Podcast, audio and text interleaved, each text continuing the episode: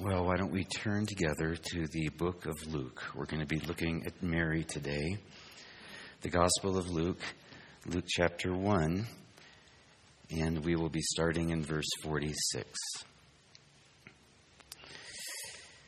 You ever feel like Mary did?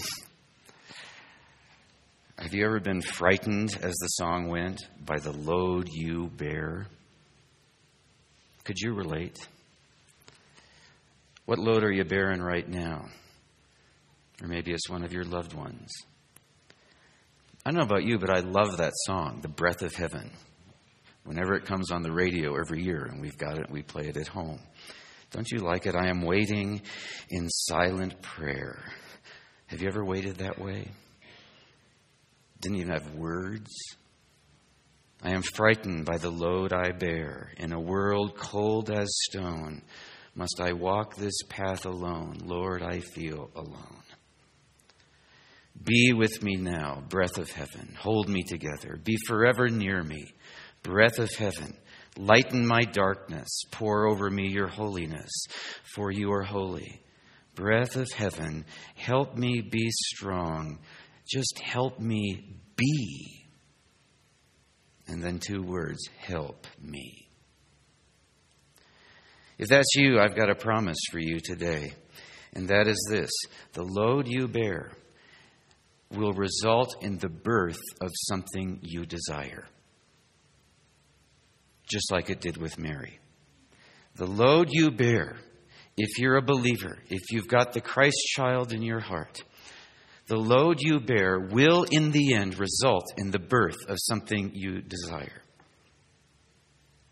The Bible says, Blessed are the poor in spirit. That's Matthew 5 3. That's the first beatitude. It's the title of this message. Blessed are the poor in spirit, for theirs is the kingdom of heaven. To them the king will come. That's the promise.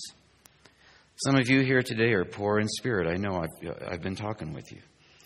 You may come here feeling impoverished in your spirit because of what you've been through or what you are going through right now, whether physically or uh, emotionally or economically these days, especially, or vocationally or relationally, whatever. Or maybe it's one of your loved ones and their burden is yours. You've been emptied in one way or another recently or this last year, and perhaps it's been over many years. And maybe it feels more like you've not just been emptied, but like totally reamed out. And so you're not full of yourself. In fact, quite the opposite, because you've been laid really low. I've got good news for you today, a word from God, because if you've been laid low, as in L O W, if you've been laid low, you just need to add two letters to that word for it to become something that's really, really good, a powerful virtue. In fact, it's the first and the foremost of all the virtues uh, from which all the others come, the first and foremost of all the virtues in the Sermon on the Mount, and uh, that is, if you've been laid low, the odds are that you um, that you're more lowly. Just add ly to that. If you've been laid low, the odds are you're more lowly than most, more empty, less full of yourself, less prideful, hard though it may feel, more humble, which the Bible calls being poor in spirit. And if that's you, I'm here to tell you today that you're a prime candidate for something that, uh, uh, something that will happen to you if God is true to His Word, and He is true to His Word. Maybe it'll happen later, maybe sooner, you can't predict that, maybe before the year's out. In the end, the heavy load you bear will result in the birth of something that you will deeply desire. And you'll be turning around and praising Him for that very thing. Just like happened with Mary, the mother of Jesus. We've just listened to a Christmas carol up there called Mary's Song. Breath of Heaven or Mary's Song. I guess it's got two titles. The passage we'll be looking at today is called Mary's Magnificat. And they're much they're very similar. They're both very similar. The word magnificat is a Latin word that means to magnify, uh, and it comes from uh, Luke, uh, verse 46 of Luke 1, uh, the King James Version, where Mary says, My soul magnifies the Lord. She'd just been told that she was going to conceive the Christ child when the angel appeared to her, as you'll see as you see up there on the screens.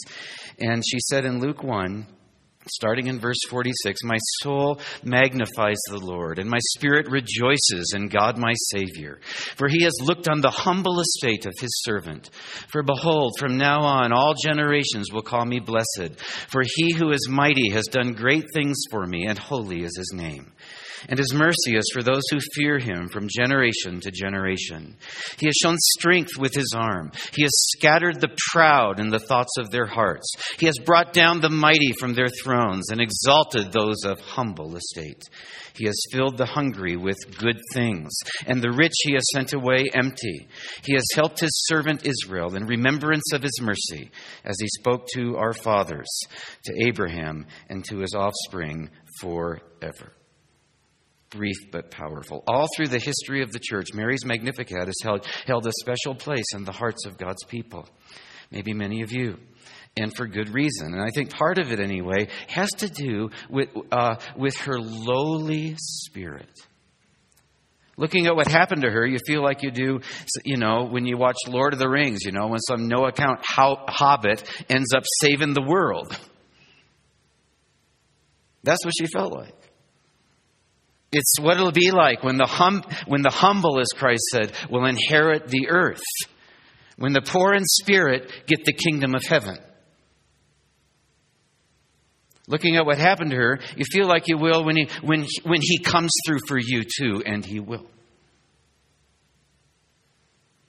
Maybe at one time or another, all of us have felt that way, you know, beaten down, left out feeling good for nothing, kind of emptied out. And so we can relate, as we'll see today, to that young maiden who's up there on the screens because, because nice guys don't always finish last. No, indeed, to them the king will come. Through the load they bear, which according to Scripture always results in the birth of something they deeply desire. I don't know about you, but it's her lowly spirit that I find so deeply touching, and that picture kind of captures. It's why all this happened to her in the first place. And maybe that's why the first thing she says in verse 48 is that he has had regard for the humble estate, the humble state of his maidservant. We don't know how she'd been made so humble, though you might guess. She, she wasn't well off, maybe like some of you, and that can't but help. It's, it's hard to fill a heart that's already full of other things, to fill it with something far infinitely better. And she didn't come from a very prestigious location. We know that from the scripture, and that can't help but help either. She was from Nazareth, Nazareth, which was this obscure, like totally no account village in this in a rather unspiritual region, or so the Jews felt it was, the region of Galilee, the part that bordered on the Gentiles, the dogs, and they were guilty by association. And uh, um, it's like Nathaniel said, "Can any good thing come out of Nazareth?" There was a real prejudice against the area she came from. The cards she'd been dealt made her poor in a lot of ways. But I would submit to you that totally apart from that, um, she had the, the same special God given virtue that I know some of you were born with. Some people are just strong in this area. And one that you get by adding just two more letters to a three letter word, which is why we call her the lowly virgin. So beautiful in her lowliness because she was poor in spirit. You can see it in her response to Gabriel's greeting. When he said in verse 28, Hail, favored one, the Lord is with you.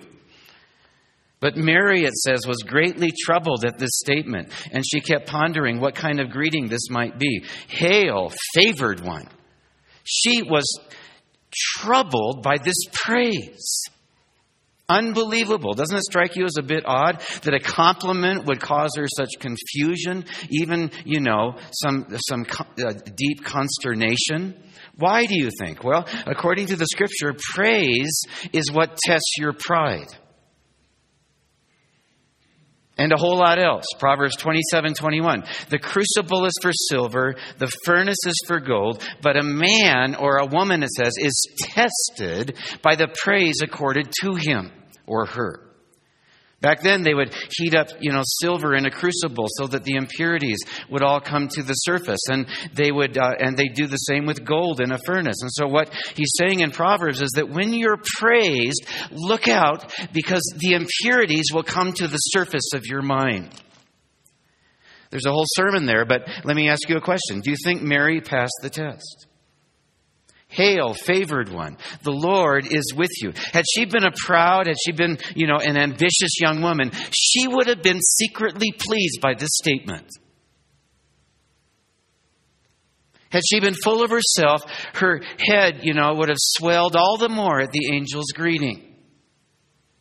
But Mary was greatly troubled, which is truly, a truly remarkable. The one whose life was so obviously commendable was like totally unconscious of anything in her that deserves such commendation. Just like in Mary's song. Remember what uh, Amy Grant sang? Do you wonder as you watch my face if a wiser one should have had my place? It's beautiful. Do you ever feel that way? More inadequate than adequate? Well, you're in good company. In fact, she wasn't just a bit perplexed, she was totally, you know, mystified at the angel's greeting. So much that it says she kept pondering what kind of greeting this might be. You know, and you can only imagine what she's thinking. Surely there must been, be there must be some great mistake here. Why all the to do over me? What could he be possibly talking about? If he only knew the real me. She was obviously not in the habit of basking in her glory. The, the angel was, was um, the angel was more basking in her glory. But she couldn't even see it, which is good. Because it says in Proverbs 25 27 that it is not good to search out one's own glory.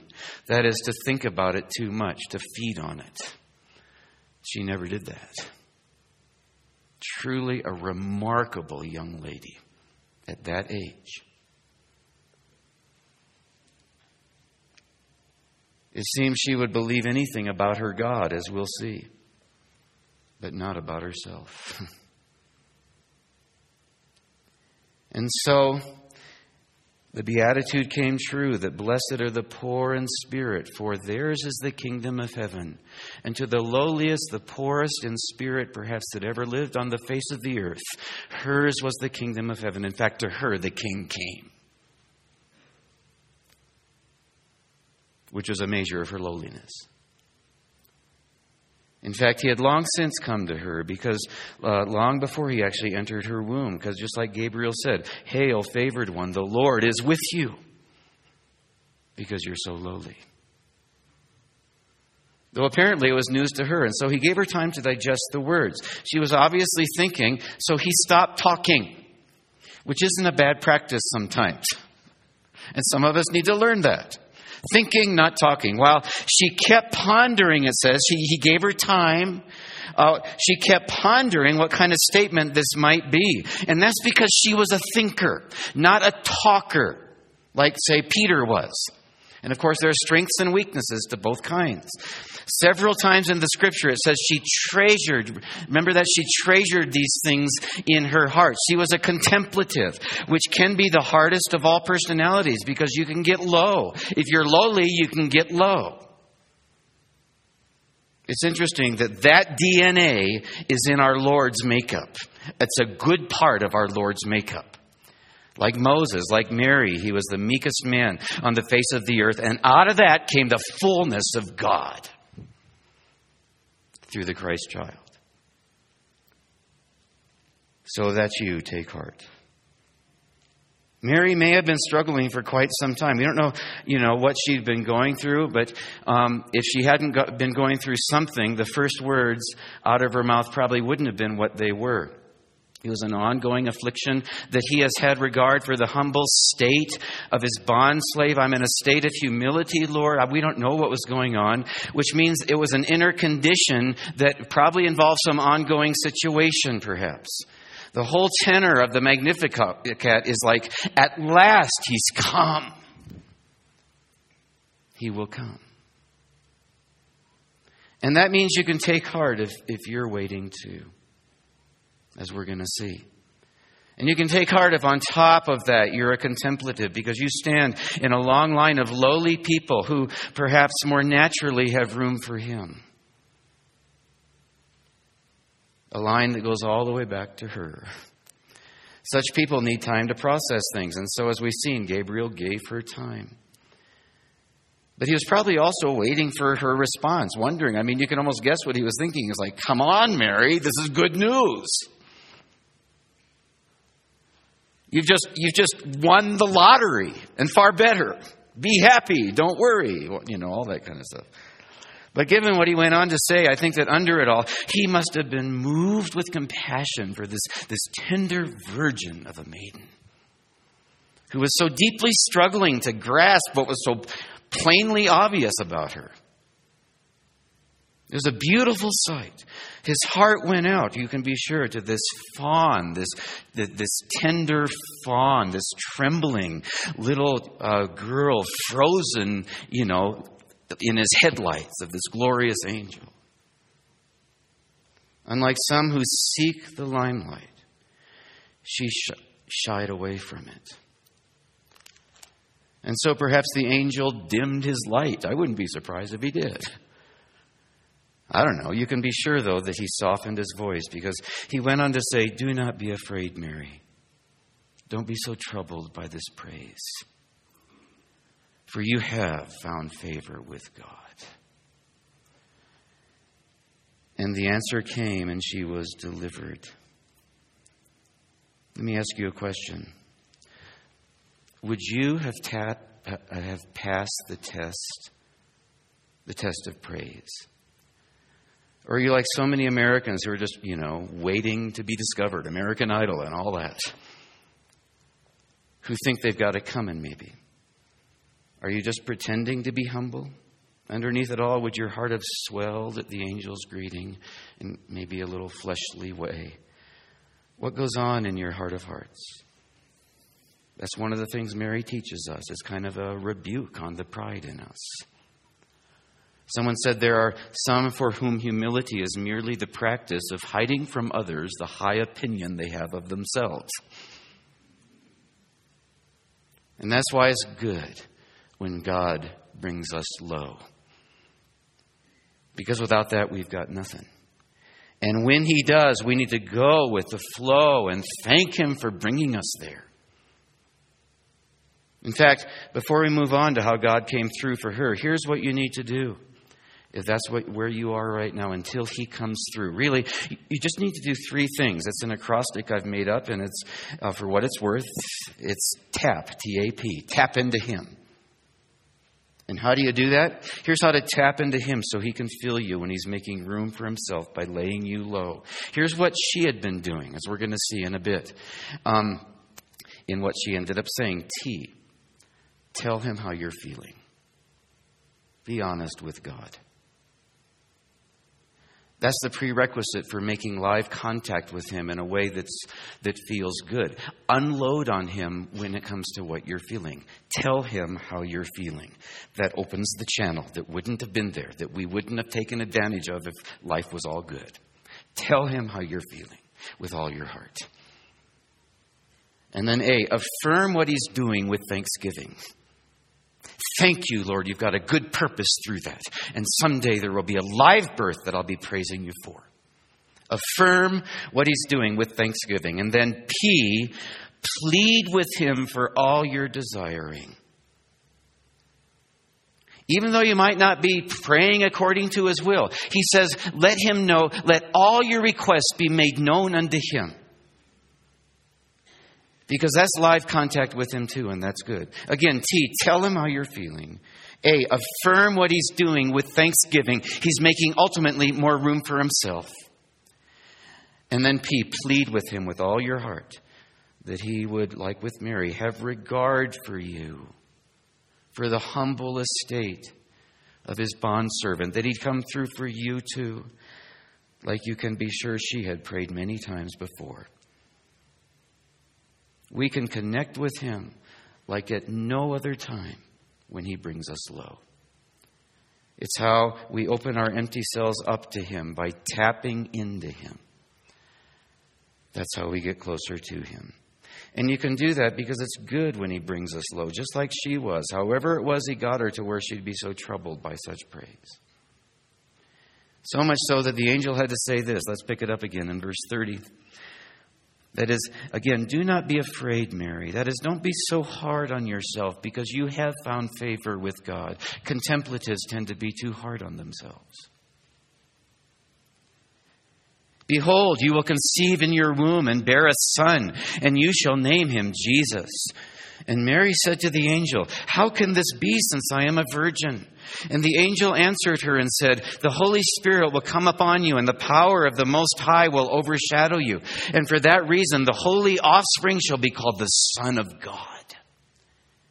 And behold, even your relative Elizabeth had also conceived a son in her old age.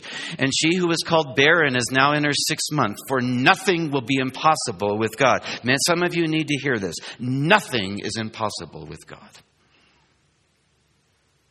And Mary said, Behold, the bondslave of the Lord, be it done to me according to your word. And the angel departed from her. There's so much more here. I wish there were time to unpack it all. There isn't. But the bottom line is this I've already said it. The virgin would believe anything about her God in the purity, the lowliness of her heart. She had great faith, unlike some other people around the store uh, around that time. But she would not believe anything about herself.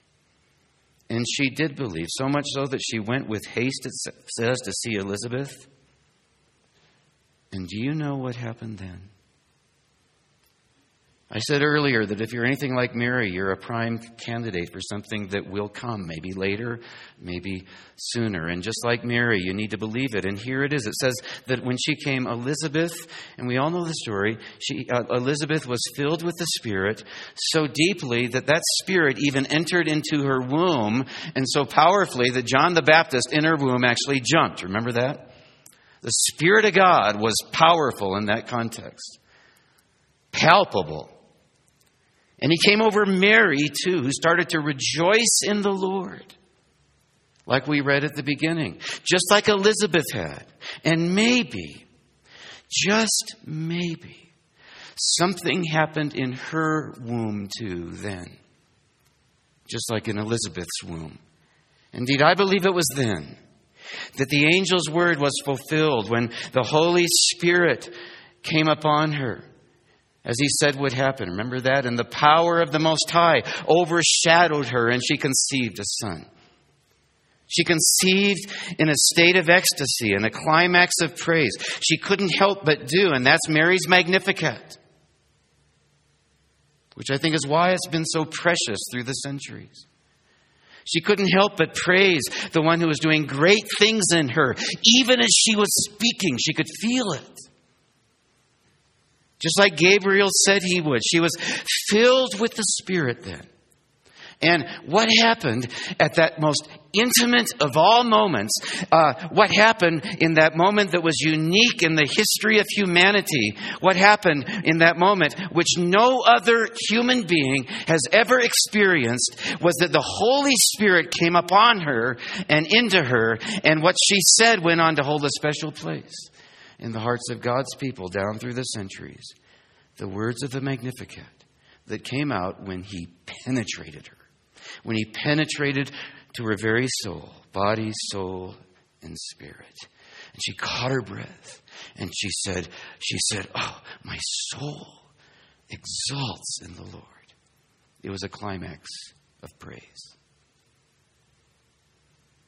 And my spirit rejoices in God my Savior, for he has had regard for the humble estate of his bondslave. And behold, from this time on, all generations will count me blessed. For the mighty one who is with me now and in me, doing something intimate in my very womb.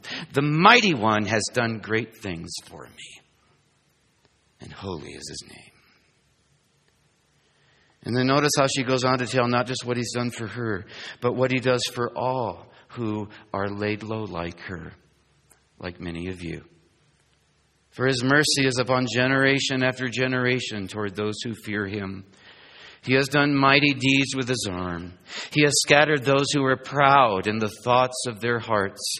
He has brought down rulers from their thrones, and he has exalted those who are humble. That's what he always does.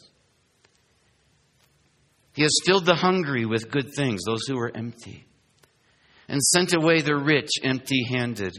He has given help to Israel, his servant, in remembrance of his mercy, as he spoke to our fathers, to Abraham and his offspring forever. It'll be forever this way with this God.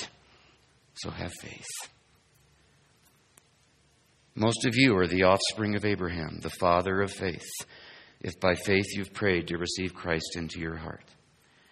You're in a long line of godly men, women, and children that goes all the way back through Mary and so many others to Abraham, the father of faith.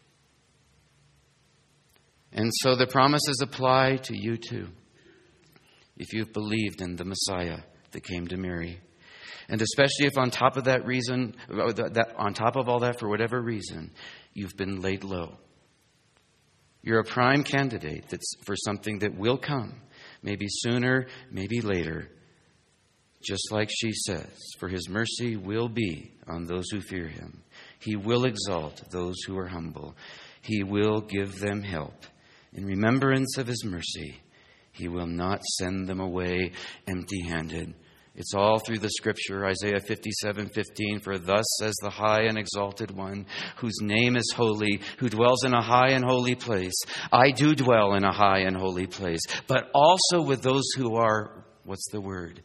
Lowly and contrite of spirit, to revive the spirit of the lowly and to revive the heart of the contrite. More than you know, just like Gabriel said, the Lord is with you and he'll come through for you. The Virgin Mary stands as the sure sign for all time that indeed blessed are the poor in spirit, for theirs is the kingdom of heaven, and to them the King will come. If Abraham was the father of the faithful, then she is the mother of the lowly. And we in the Protestant tradition need to start giving her her due. Because just as she said, all generations shall count me blessed, or at least they should. And so may He touch you deeply this year. As deeply as you've been emptied, the knowledge of who He is, who's come to be born in you Treasure him tenderly this year. Treasure him like she did in your heart as you tap into him. Like Mary, tell him how you're feeling. A, affirm what he's doing with thanksgiving.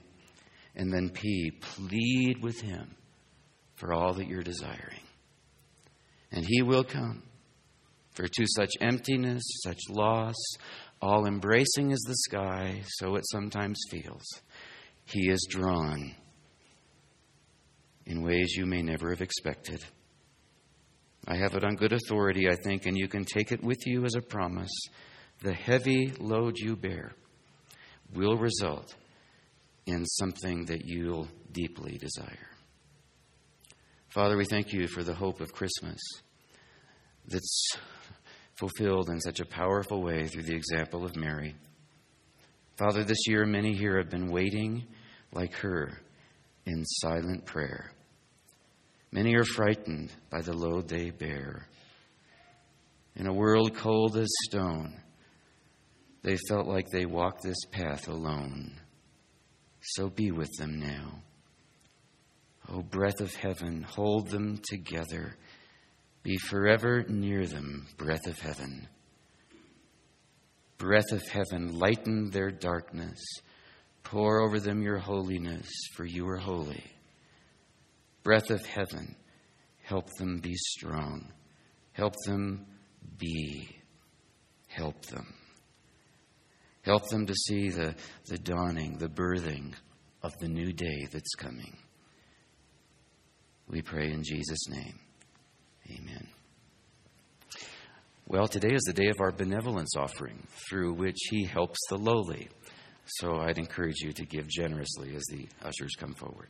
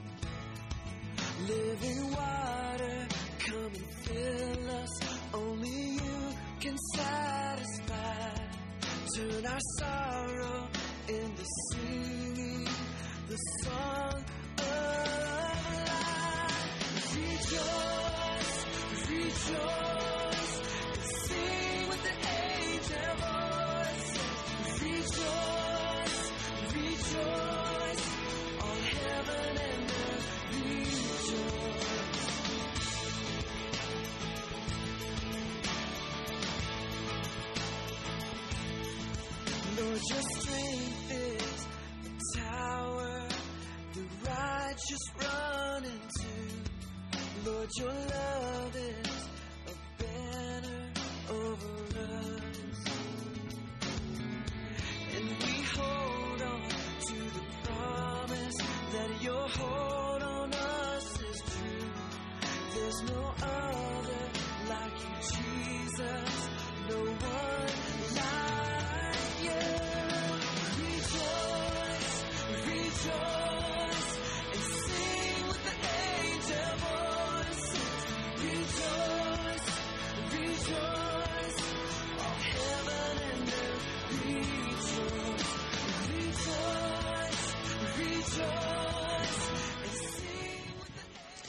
Well, why don't we all stand? Just a couple reminders. Don't forget Sunday, January 1st, uh, to be here for uh, Eric's handing off the baton to Michael Obar as we worship, and then a going away fellowship uh, for the Robertsons. Then also our pictorial directory. Don't forget about that. You can go uh, sign up online for an appointment, and the big day for that will be the next Sunday, Sunday, January 8th. And uh, finally, I guess, see you on Christmas Eve, either 4 or 6 p.m. But as you go, go into the world in peace. Have courage. Hold on to what is good. Honor all men. Strengthen the faint hearted. Support the weak. Help the suffering. And share this gospel. Love and serve the Lord in the power of the Holy Spirit. And may the grace of our Lord Jesus Christ be with you all. Amen and amen. Thanks for coming. See you Christmas Eve.